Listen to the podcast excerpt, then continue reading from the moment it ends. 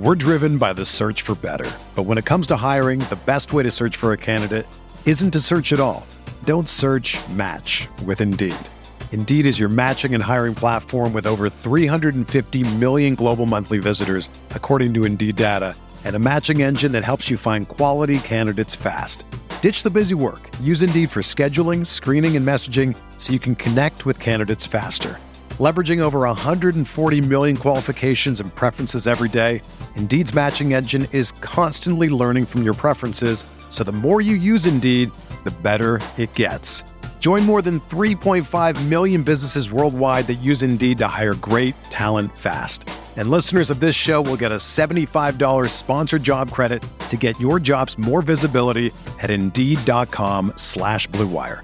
Just go to Indeed.com slash BlueWire right now and support our show by saying that you heard about Indeed on this podcast.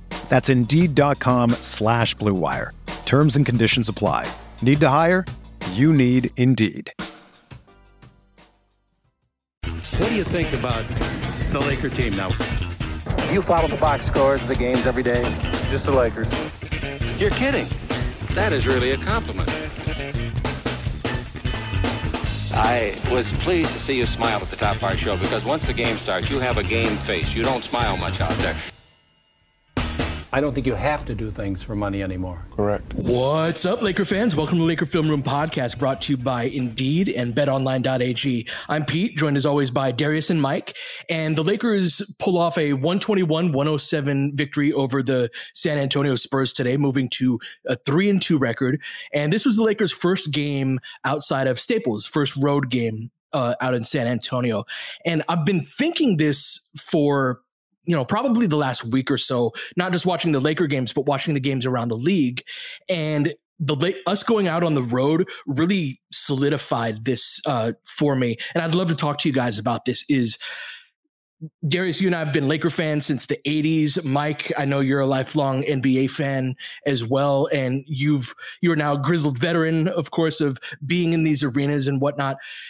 This is with between the cavernous empty arenas um and you know we had a few fans in the in in the stands tonight and so many blowouts, right? The Clippers lose by 51 the other day. Miami gets smacked by 45, an NBA Finals team, 45 last night. And then tonight they win by eight or nine, right? Against the same team. All of these back to backs, kind of baseball style of playing the same team more than once. We play the San Antonio Spurs next this has been the strangest basketball, NBA basketball I've ever seen, even more for me than the bubble, because in the bubble, it took them a little bit, and maybe we'll look back at this and say the same thing. Let's hope. But I thought the basketball was pretty good in the bubble, and it didn't take too long to get there. But of course, they were only a couple weeks from the playoffs, and there was that sense of urgency that was built in. Darius, in your, I, are you seeing similar things? And if so, what are kind of, uh, what are your thoughts on it, on the reasons why, and just, uh, and if there's a, is there an end date to this? Is this something that the league will snap out of? I mean, the basketball has not been that great. I think it's been a lower quality of basketball than what we saw at the restart and maybe some of this is expectations based. We talked about expectations some last pod, right, in relation to Anthony Davis. And I think we all sort of have our own built in ideas about what we think something should look like and what we think it should be. And then whether it exceeds or does not meet that basically that's how we then view things through that prism right? It's like it's what i always say about like coach of the year award or or something like that right? Like the coach of the year award is the guy who whose team won more games than what we expected them to. Yeah that's the oh we thought you were going to suck but you didn't really suck award. That's basically what that is in the end. that's exactly what that is right? And and so i think a part of it is that we thought that the basketball would probably be at least on par with what the bubble was, and it's just not yet. I think some of that is the stuff that you mentioned with the cavernous arenas and teams getting used to playing in their home courts, but not having any fans there. There not being any video boards up or any of the stuff that would sort of make something seem smaller to them and more intimate. But I also think the short turnaround, especially in relation to training camp, is really messing with these teams. And some nights you have it and some nights you don't. That would be my take. Mike, I know that you have obviously been at some of these games. You're obviously not traveling with the team right now, but all these games that were in Staples Center, even going back to to the preseason, you were there. Um, do you have like is it a different perspective from your vantage point? Is it do you think it's more arena based? Do you think it's more routine? Or is it just the turnaround and like it's going to be like this for maybe two or three more weeks for these guys? Yeah, the biggest thing is the fans. It just is. That's what gives these games the juice. That's what gives these arenas, uh, as cavernous as they are, that's what provides the oomph. And so when a team gets down, if uh, even if it's 10 points in the first quarter, that's usually when the crowd, whether you're home or away, you know, either like either side of that coin, that's when that extra uh, that extra oomph kicks in for guys, and it's just not there yet. And so I've been to Staples Center, and it's a super super different experience. It feels like we're all sort of just there on our owns, uh, on our own, I should say. And there, the players I think get a sense of that. And so I was not expecting the basketball to be as good as in the bubble because the difference from the bubble, and set aside the smaller arena, it's just the stakes in the bubble, the teams that once we got there, some teams like Portland and Phoenix had to win every game right away. So that alone provided a certain amount of emphasis. Then you got to the postseason, and it's the postseason. It's the playoffs. Like those are the games where you can't afford to lose. So uh, that the good news is this will change. This will evolve as as everybody, uh, all of the teams get closer to the postseason, and who knows. As the vaccination proliferates, uh, as the vaccine goes around the country, hopefully there will be a point where some more fans can come in, in certain states and so on. But this is what that's all about. And the Lakers have had the better end of that a couple times. Um, I think on ring night it hurt them because they went from having the rings and feeling all emotional with emotional with their families, and then the ball tipped, and it's like, oh wait, they're like there's nobody here, you know. And meanwhile, the Clippers, of course, had that all built up. That was the only thing that they had been thinking about. So yeah, it's uh, it's it's a reality of where the situation is now. It's it's not a surprise. It's going to keep going like this for a little bit, but things will pick up um, as the standings become more and more factor. No, it's interesting that you say that, Mike, about the fans because I was listening to um, a recent episode of the JJ Redick pod, and he was talking about how they played the Raptors, and I think that might have been opening night. And the Raptors are not in Toronto because Ontario will not allow them to play there right now. And so they have relocated to Tampa. For how long that will be the case, I think we'll see. But they're currently the Tampa Raptors and not the Toronto Raptors. And Tampa in, you know, Florida, gonna Florida, they had JJ Redick said that they had like 6,500 fans or like in their arena. And this isn't even an NB like they were playing, I guess, at the arena that the Lightning play in. So it's a smaller arena than an NBA arena. It's it's a hockey arena. And he was saying it sort of felt weird, right? Because he's just like, there's a bunch of people here, and like we haven't played in front of people in a long time the Pelicans were in the bubble. They did not make the playoffs, but they were in the bubble. So they've played in this type of an environment before. And, but now there's fans there. But he did say, Mike, to your point, that there was a little bit of that juice that comes with fans being there. And these aren't even NBA fans, really, right? Like they're obviously NBA fans, but they're not Raptors fans. Like they're just general people who want to watch an NBA game and it's in Tampa. But I think that speaks to your point just about people being there and cheering, whether it's for you or against you or just for an exciting play. That gives you that boost, right, Pete? What's the difference though between that and the bubble? Strictly on this, right? Mike's absolutely right about the stakes. Do you guys think like would the bubble have been this way had the games not really mattered in the way they don't matter, or at least as much as they do later in the season? Do you think it would have been the same? No, it, it, but Pete, you can't dismiss the stakes. Like that's if so. If tonight's game against the Spurs were a playoff game, then the Lakers no, would have totally. played a lot harder on defense, regardless of. So like that's all. So if you if you go to Venice Beach tomorrow to play pickup and well, okay, bad example because of the pandemic, but say non-pandemic time, and it's just packed around your court, and you're not sure. playing anything, then the game's going to have juice. Now, if there are no people there, but the winner gets a million dollars, the game's going to have juice. Sure. No, no, no. I, I totally agree with you. I was wondering if if you guys thought that that was the sole factor that kind of because these games definitely feel weird, like they feel much weirder to me than the bubble, which had like digital fans. Like there was nothing normal about that environment. This is at least the San Antonio arena, the Lakers arena, right? But this is stranger to me. Maybe, and and I think you're absolutely right because of the lack of fans. Right? Is um, I've been you know working on videos for the Lakers and the great Josh Williams, right? If you ever see a six foot six redhead on the baseline, oh, that's our guy Josh, and he's he's a truly really, a truly great person, truly fantastic individual.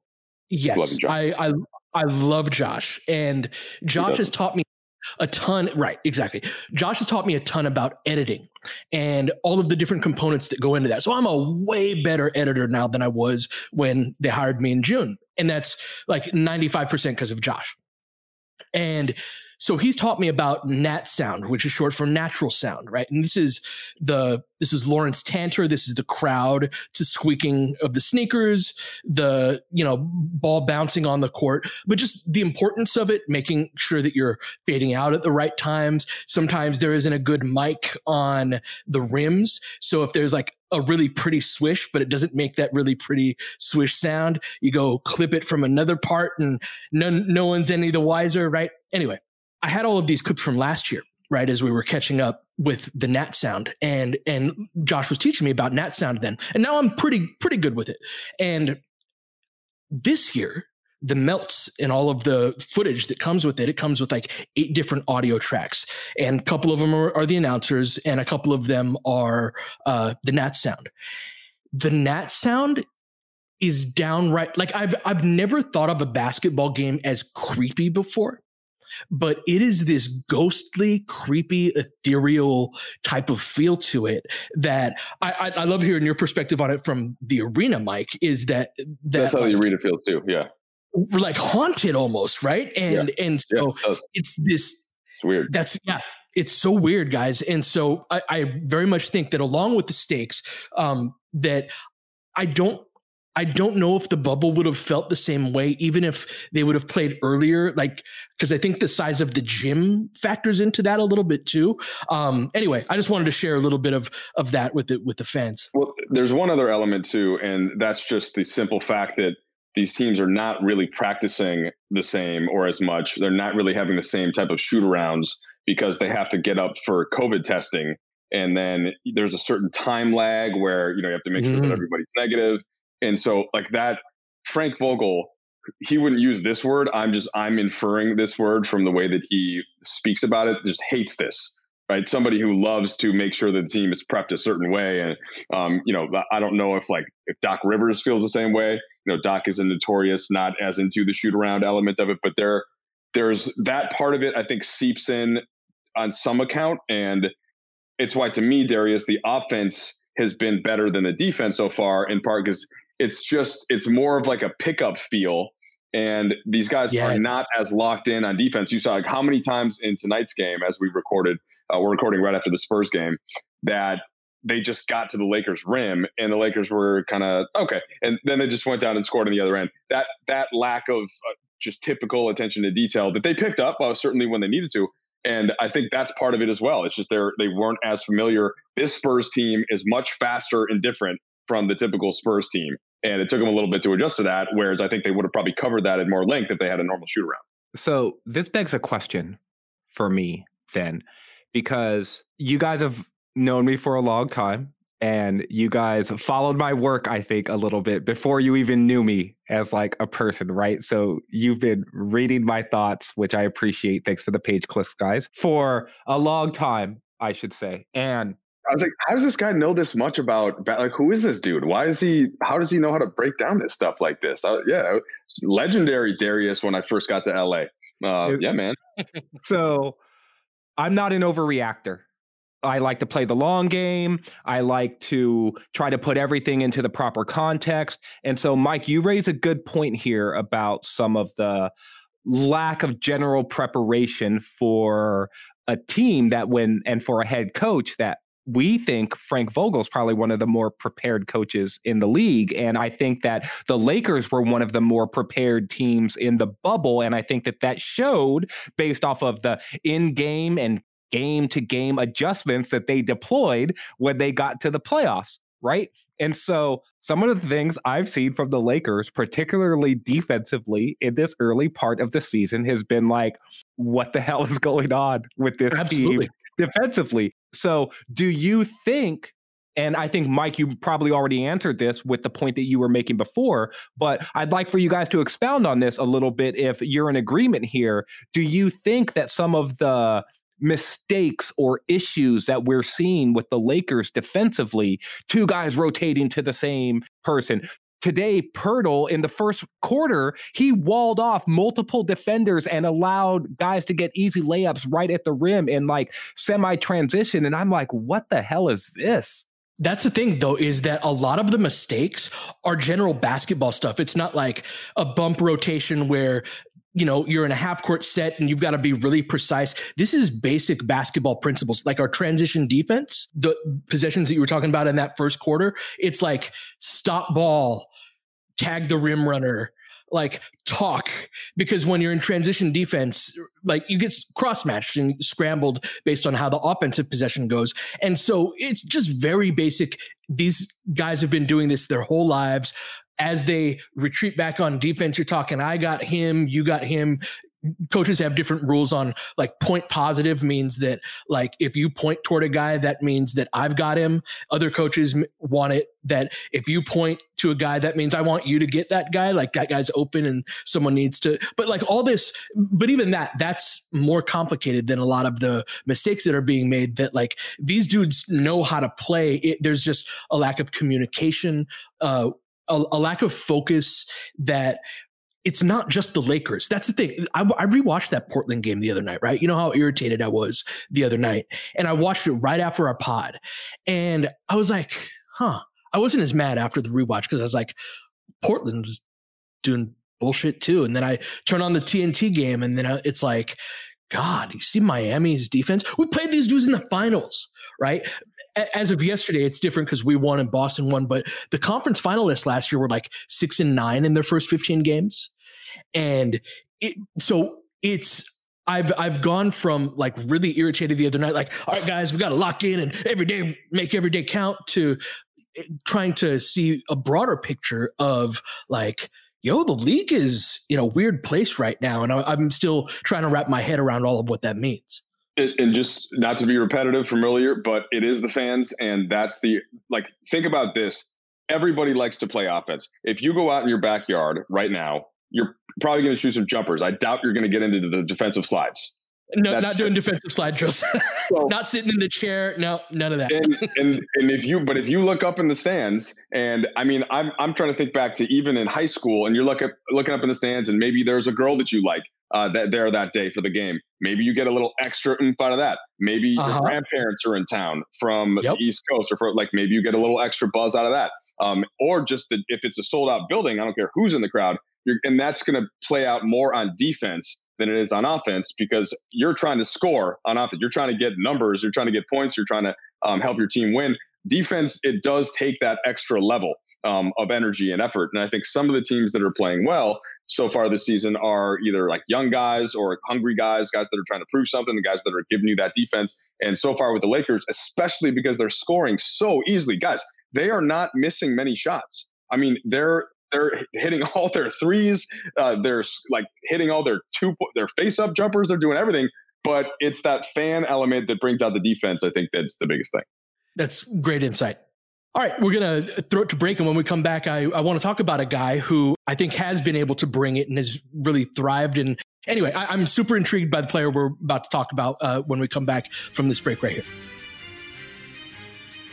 Even though sports had a break, your business didn't. You have to keep moving, and that makes hiring more important than ever. Indeed is here to help. Indeed.com is the number one job site in the world because Indeed gets the best people fast. Unlike other sites, Indeed gives you full control and payment flexibility over your hiring. You only pay for what you need. You can pause your account at any time, and there are no long term contracts. And now, Indeed's new way of matching you with candidates instantly delivers a short list of quality candidates whose resumes on Indeed match your job criteria. You can contact them the moment you sponsor a job, making Indeed the only job site that can move as fast as you do. Plus, Indeed provides powerful tools to make your search that much easier like sponsored jobs, which are shown to be three and a half times more likely to result in a hire. With 73% of online job seekers visiting Indeed each month, Indeed is going to get you the important hire you need. Right now, Indeed is offering our listeners a free $75 credit to boost your job post, which means more quality candidates will see it and fast. Try Indeed out with our $75 credit at Indeed.com slash BlueWire. This is their best offer available anywhere. Go right now to Indeed.com backslash BlueWire. Offers valid through December 31st. Terms and conditions apply. The wait is finally over and football is back. You might not be at a game this year, but you can still be in the action at Bet Online. Bet Online is going the extra mile to make sure you can get in on every possible chance to win this season. From game spreads and totals to team, player, and coaching props, BetOnline gives you more options to wager than anywhere else. You can get in on their season opening bonuses today and start off wagering on wins, division, and championship futures all day, every day. Head to BetOnline today and take advantage of all the great sign-up bonuses. Don't forget to use promo code BLUEWIRE at betonline.ag. That's BLUEWIRE, all one word. Bet Online, your online sportsbook experts. So Dennis Schroeder he's a guy that I've, you know, when a guy joins your team, you start to get to know him. You start to get to basketball know him. I have all sorts of thoughts on Vogel, for example, that would be a, a branch on this tree we don't need to go on right now. But getting to basketball know Dennis Schroeder and kind of what he's about, what he's good at, what situations where it's like, yeah, it's a Schroeder play right there, or this is the mistakes he tends to make. I've rarely encountered a player that like I 90% like absolutely love this guy. Right. Like he, I'm, I'm always attracted to kind of the outsider, the outcast. Right. And, and so much about his story, um, and, and learning about him is he's kind of cut from that cloth that I just, I just dig him on an elemental level. And then that other 10% fucking drives me crazy. And so, but I feel passionately about Dennis Schroeder about all of it. So Darius, I've been dying to talk to you about this. I'm gonna start on the 10% because I really sure. dig this dude. Yeah. This is something I was like, I gotta hear what Darius and I even texted you guys the other day, right? Like, I want to talk about the team's passing, but and Schroeder's part of this. Some of his passes, Darius, drive me insane. Like, look, turnovers happen, right? Do you do you see what I'm talking about though with this? In that, like, some of them are like, what even was that? And I do worry about that on a playoff level, right? Where there's a certain a degree of carelessness to it. I, I don't know. Are you seeing? Are you seeing the same thing? Yeah. So there was a play against the Spurs, and Bron was. I don't know if it was a steal. It might have been a steal, but Schroeder got the ball sort of in the middle of the court, and Bron saw Bron sort of came from the middle of the court and he was about to get an outlet, but he didn't get it. And Schroeder got it.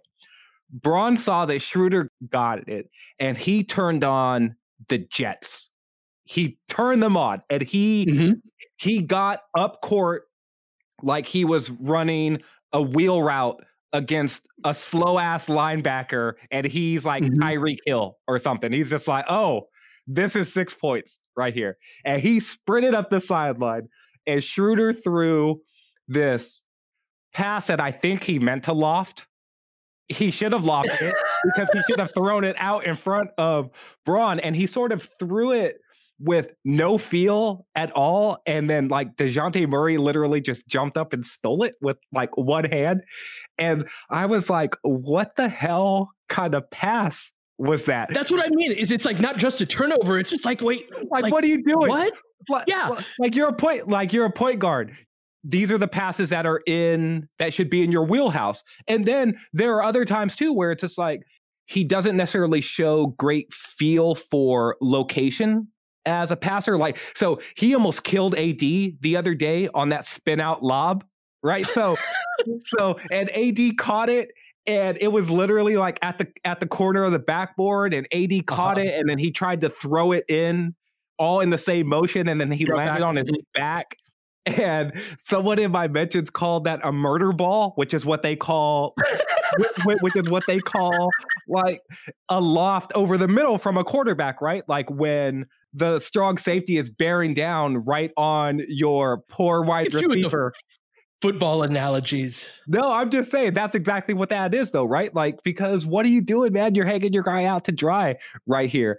And, and, and so Schroeder's an interesting cat as a player. He is super good, and watching him every day, he's got so much more in him as a shooter, like off of the dribble and in the yeah. mid range. And I'm just like, oh, this dude's canning 18 footers off the bounce like it's nothing. You're playing in drop coverage against this guy, and you have to, right? Because he's so quick coming off the dribble.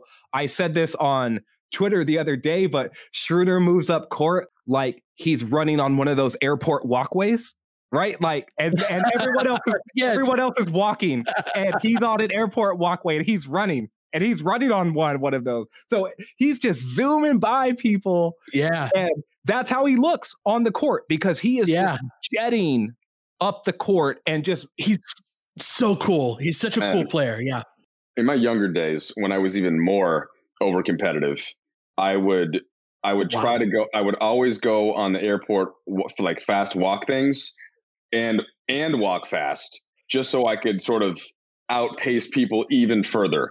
Then, then as I became more concerned about you know steps and and health and like you know getting out of shape post back surgery, then I would refuse to take the the fast the uh, what what do you call it fast track whatever, and I I would try to walk on the side and then keep up with the people that were on there uh, in order to try and get more steps in uh, in in the old Fitbit days. That's just an aside in case anybody wanted to have a little personal anecdote about me.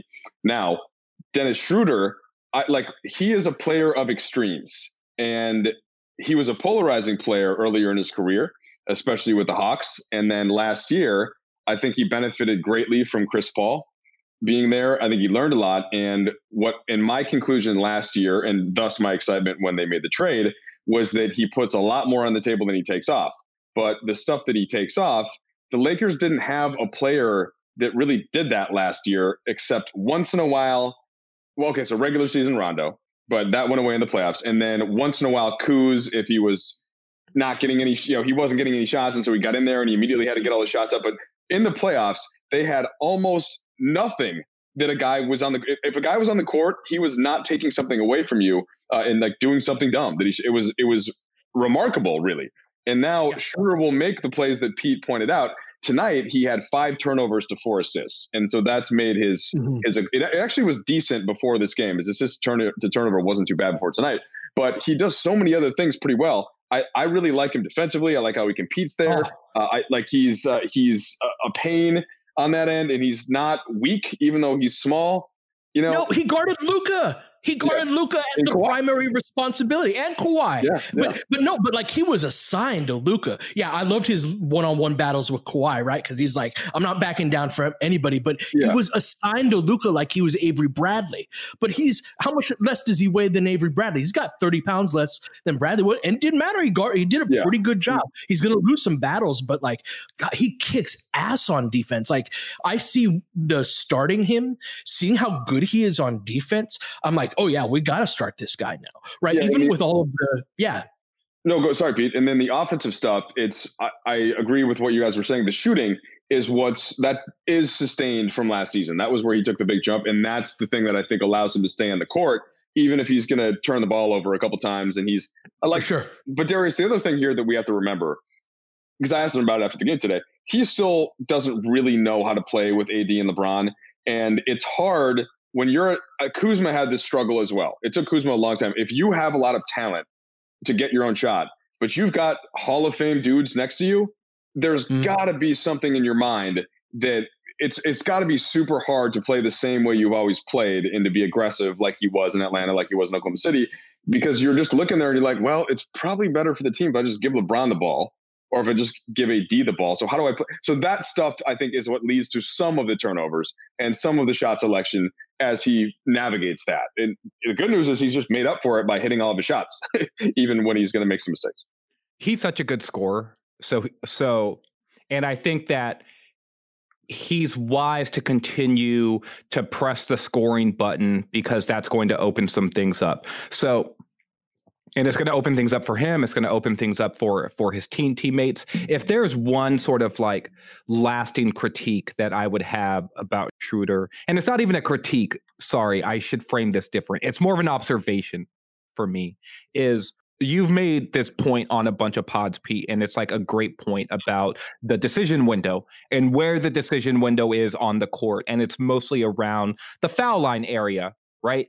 And Schroeder, as a passer, his decision window as a passer is not the foul line. His decision window as a passer is more like the charge circle. So he is a late passer as someone who is working off of the dribble. And that is a different element that I do not think his teammates are used to at this point because he so he is consistently looking to score and if he has advantage all the way to the charge circle it's very likely that he's going to shoot it almost every single time. But some of his best passes have been where the help is just a little bit late, but he knows that the help is there. And then it's just like, where the hell did that wraparound pass come from? Or that drop pass? Like, how did he see that?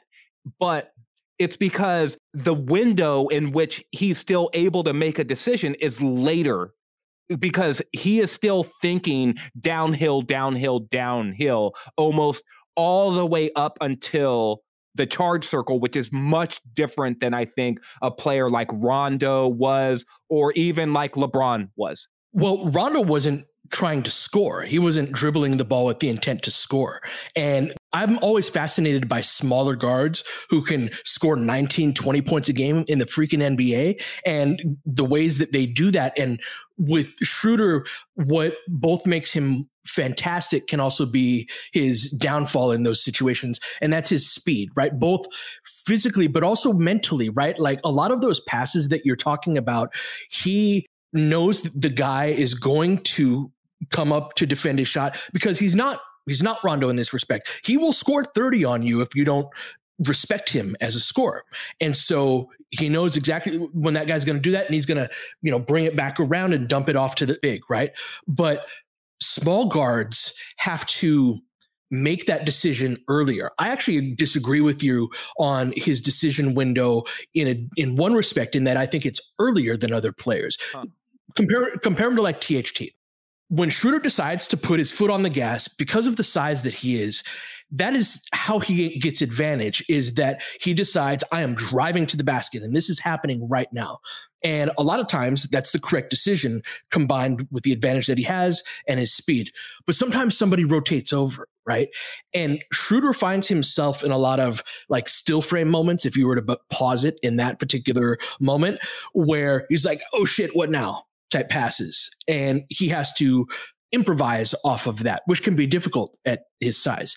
Compare that to like how THT drives to the basket. Who didn't play tonight? Maybe we'll get to that. Maybe we'll get to that in a, a, future pod. But THT at his size doesn't have to drive as fast to the basket as Schroeder does, and so he can jump stop. Like there's no way Schroeder could jump jump stop off of the type of drives that he's having to the basket. He's going too fast to be able to slow down, and so it's I see that like binary. I'm either driving to the basket or I am not as really being a driver of that. Does that make sense, Mike?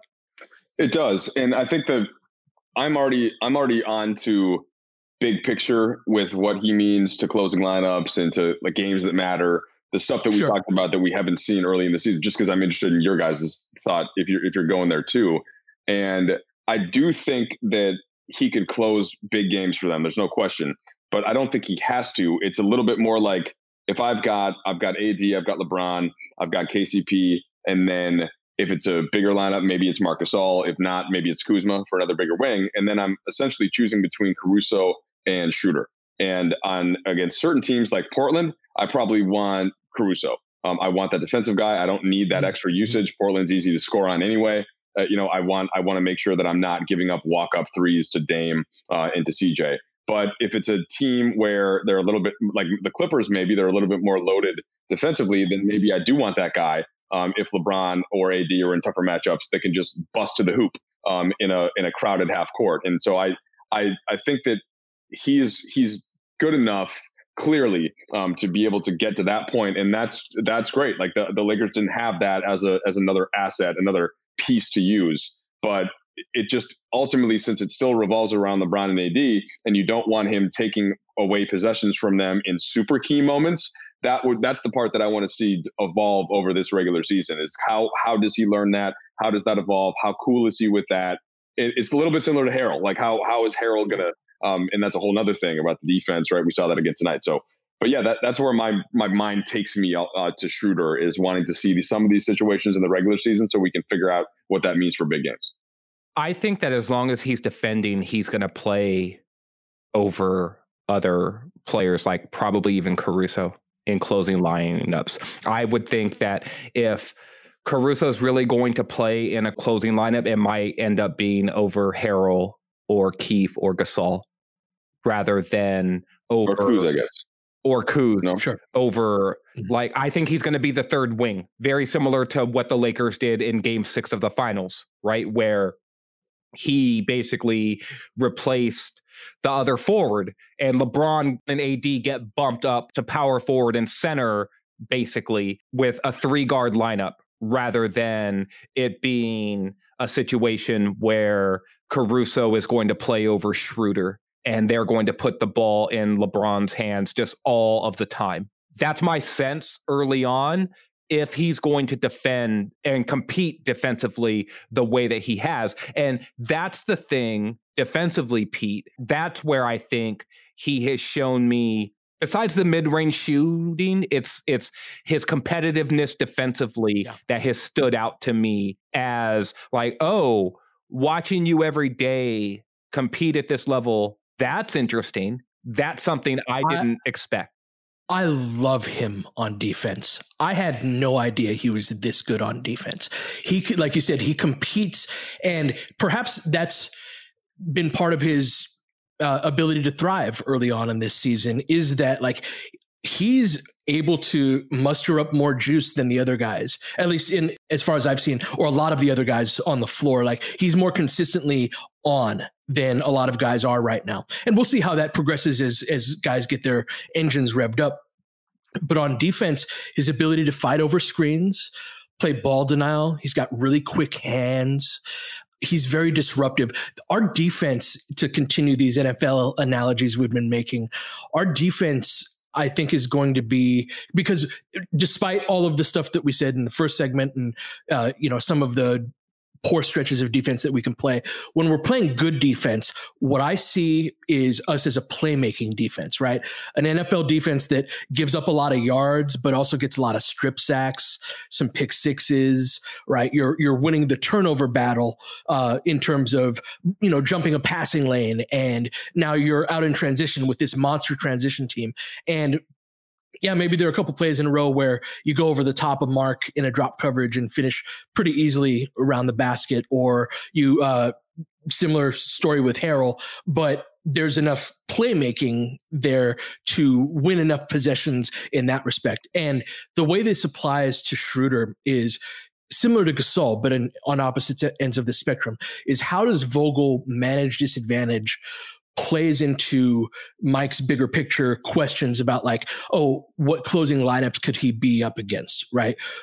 For example, the Clippers. That's the team. I'm sorry, I'm being a little long winded, but uh, that's the team where I'm like, Schroeder would struggle against a guy who can outmuscle him, but can also handle the ball because he's going to fight for ball denial and get top position. If you can't dribble against him, he can be able, he can guard you, right?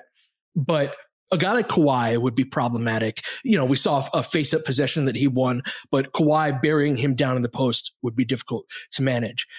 What I've seen Vogel doing in our best moments is trapping ball handlers in isolation situations. The question is, can we switch? And I'm like, no, we can't with Gasol. We can't do it with Schroeder. But if we're trapping, that gets us into rotation in a way that Schroeder can participate in, that Marc can participate in. And so all of that is to say that Schroeder for me is becoming more and more in pen in that closing lineup.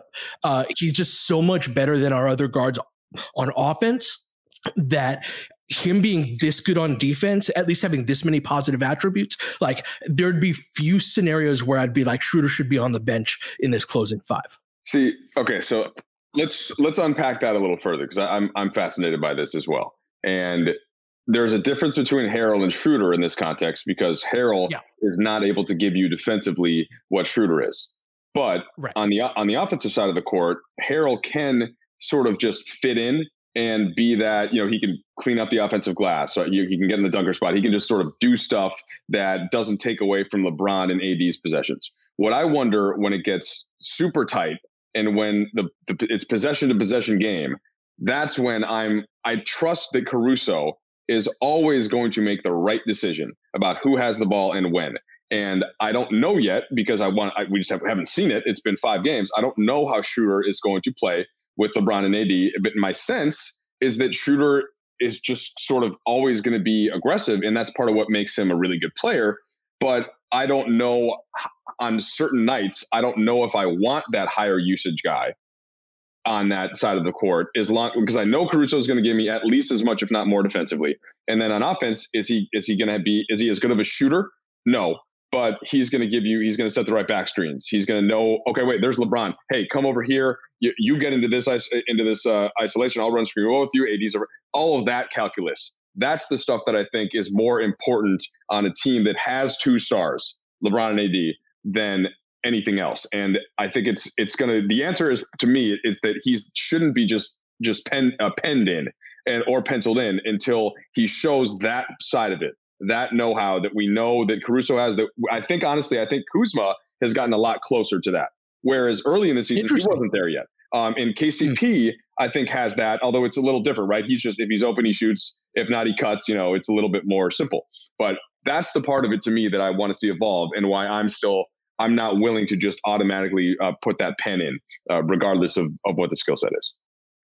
No, see, so all of that makes sense. And look, I'd love for Caruso to close every single game personally, because I think that he is, Pete's used the term connective tissue a lot with a guy like, like Caruso. Um, he is, to me, definitely um, the guy who just greases the wheels for you offensively and players like that have so much value and the way that he competes defensively and just how smart he is the want to always make the right play is is just super valuable in high leverage games where every possession matters so much. To speak to Pete's point though Mike and I think that this is where things shift more in Schroeder's favor as like a closing lineup fixture. It's the idea of creating advantage, right? And so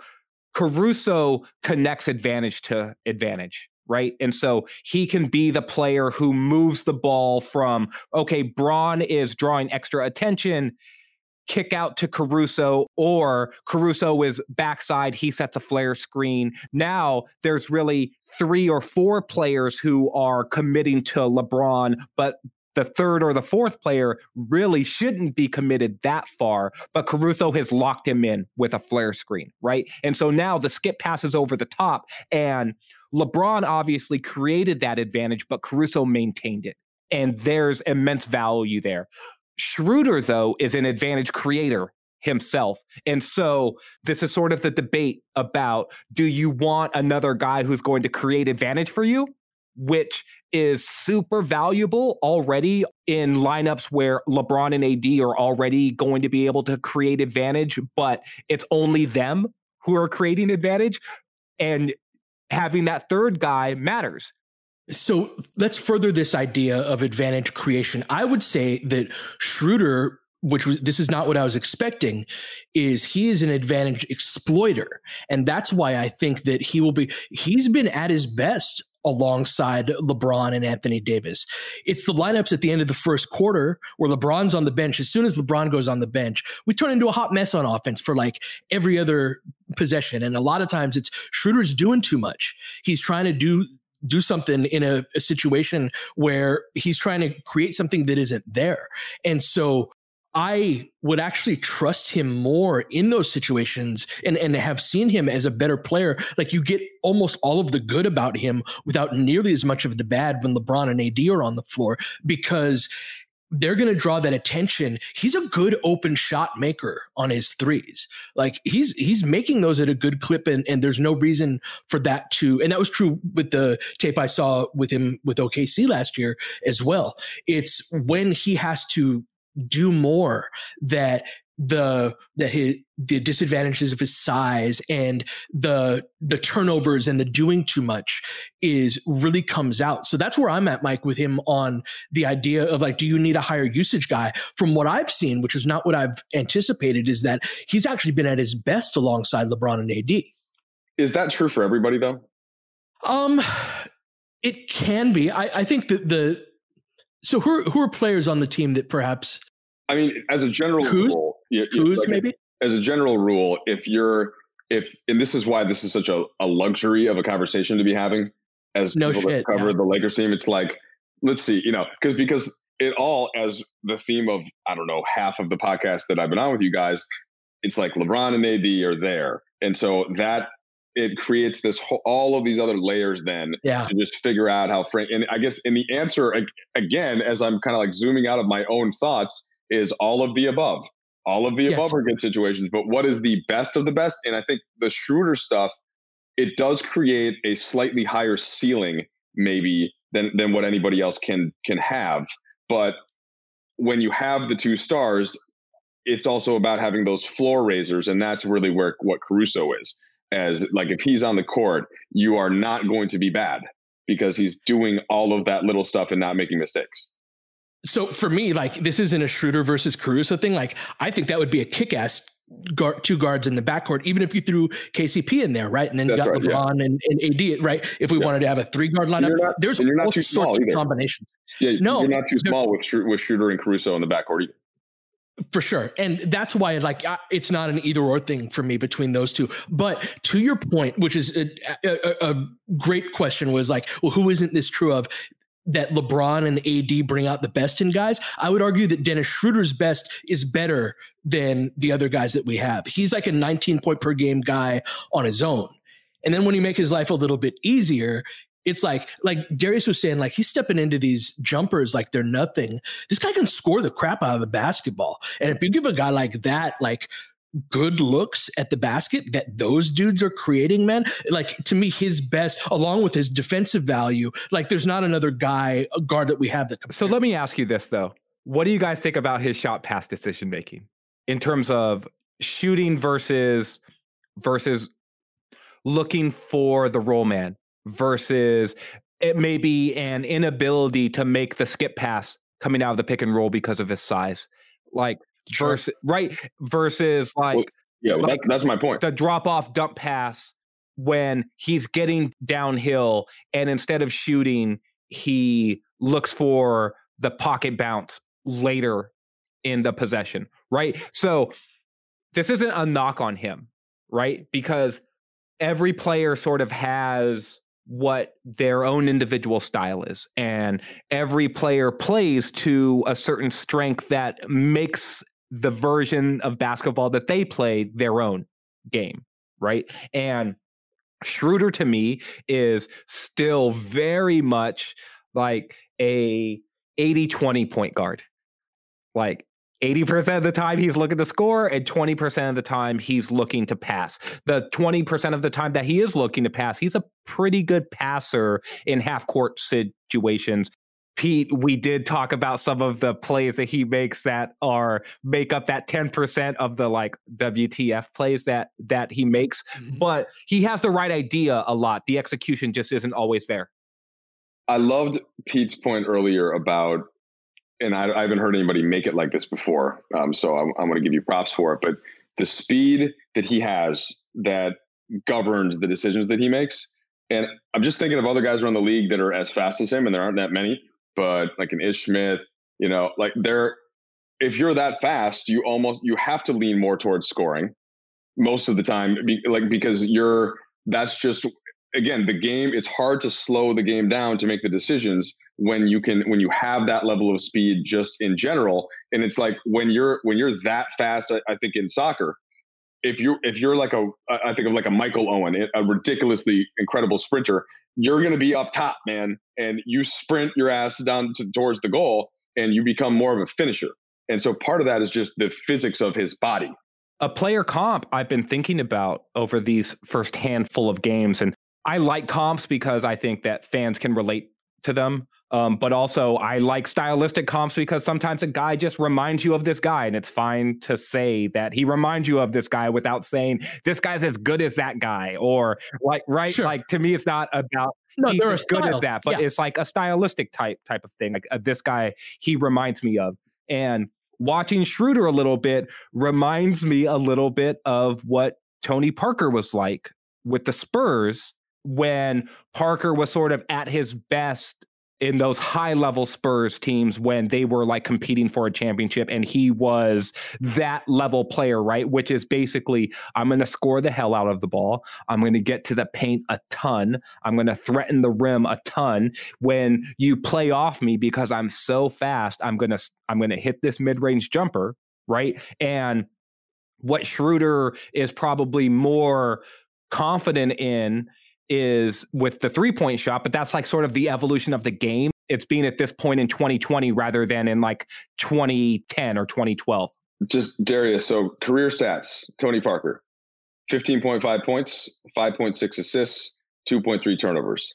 Dennis Schroeder 14.1 points, 4.6 assists, 2.4 turnovers. Now that's in 25 minutes for Schroeder, and Parker is going to be in 30.5. So per 36, those are real close numbers. Yeah. Uh, that's so just stats. I know there's a lot more to the game, but that's a that's I'm I just I'm loving the take even more because it it's so supported by the career stats and and you may I don't know Pete like does that surprise you or is it like oh yeah yeah okay, I guess I make yeah well there there there i always talk about like the different basketball wisdoms right? And there's uh we talk about the basketball gods right? This is the basketball god of speed's emissary. They, he's got a few of them in the game at any given point. Ish smith right? Like the way he plays basketball. Isaiah thomas uh, celtics isaiah thomas putting up 30 uh, you know how tall that dude is man. You've seen him up close. That dude put up almost 30 a game in the NBA.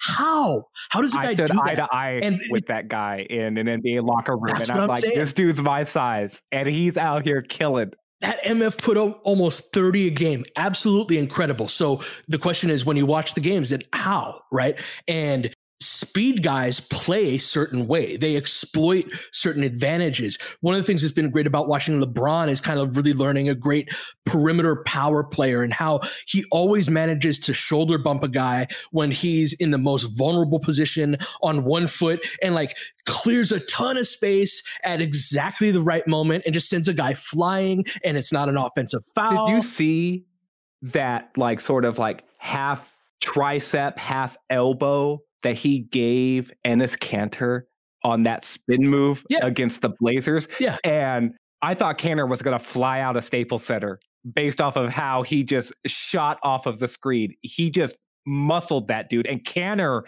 is a load. He is a load in the paint it's so cool to watch in slow motion because you get an appreciation for the like understanding of ex- of balance and just like oh he hit him at the right spot the right time. There's like a, a almost like a boxing you know type or martial artistry to it. There's one last point i wanted to make about Schroeder and uh, you guys may have more but darius you were asking about sort of do you trust him to make the pass versus shoot kind of that whole decision. And an issue with anybody that plays on the lakers is that LeBron James is one of the best, maybe the best, I guess, magic, right, at making that decision. And that's the example that you have every game, all whether you're watching on your TV, whether you're his teammate, whether you're his coach, whether you're in the film room, all that stuff. It's like he is always making the great play there. Marc Gasol now coming to the team is kind of like the Rondo replacement, where you have another guy. Now, yeah. Rondo, a little different since he would sometimes overpass, but still, like he always knew what the right play to make was. Marc certainly does as well. AD is kind of making progress there, but that's the the last part of it for me where it's on a lot of teams don't have a guy like that that's great at that and they struggle to win games because of it. And so on a lot of teams Schroeder would be tasked with that responsibility, but since you have LeBron, it just it's back to that whole bigger picture thing. Uh, but I think the the grand point is we could go on about this guy.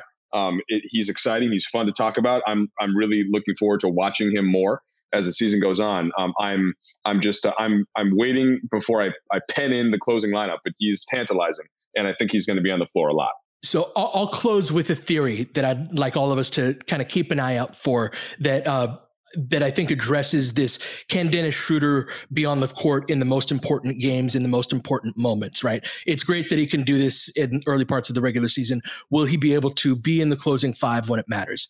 My theory is that Dennis Schroeder will be a really good weak side player in the playoffs because the nature of being on the weak side is that defensively you are in rotation. It's a, a skip pass by the way, we have the best skip passer of all time on our team. And there's a the defense has to go from the set position it's currently in to rotate over. So it's moving, it's not set. A guy who can make open shots and absolutely shred you with his speed the way that Schroeder does. I think his role will look different in the playoffs. I think he'll be put in fewer decision making uh, moments where a lot of the flaws of his game can come out. But that guy's going to kick the crap out of people on, on the weak side of the playoffs. That's my theory anyway. I'm, I'm curious to to see if that transpires. This was a lot of fun, guys. Um, got another game on Friday. We'll be recording after that one uh, again against the Spurs. Uh, you've been listening to Laker Film Room Podcast. We'll catch you guys next time. Happy birthday, Bron. James has got it in low to McHale. McHale wants to turn. He's double team. Just pass out of front, broken up by Worthy. Tip to Magic. Worthy dies on fires again. They will Lakers win the game. The Lakers win the game. Rebound of Lonnie. Three seconds left. Van Exel to win it. It's on the way. Good! Kobe Bryant, 48 points, 16 rebounds. Shot with his eighth block shot that ties an NBA Finals record. A lot of Laker fans sticking around for this. You're seeing something that's very rare indeed a Laker to get MVP chance right, in Boston. In Boston. Of all places. Are you kidding me? Kobe. Hard to believe. Are you kidding me? Unreal. Are you kidding me? Lakers looking to push. Bryant spinning in the lane. Back for Gasol. Pretty pass. And it's back to a three-point game. Kobe Bryant picked up by Bell. There's the move. Two, one. Miss it. Bryant. Unbelievable. For the victory. It's over. Shot clock now to five. Bryant. Yes. And that was a little tap to Alvin Gentry. Add insult to injury, Kobe. I mean, what a shot. I mean, you can't defend that. Are you kidding me?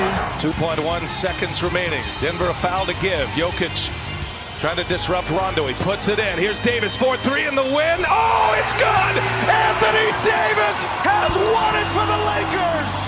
James again. Oh, he hits another one. LeBron James putting together a closing quarter against the Nuggets. This historic 2020 NBA championship belongs to the Los Angeles Lakers. The Lakers conquer the bubble, and banner number 17 will soon hang in the rafters.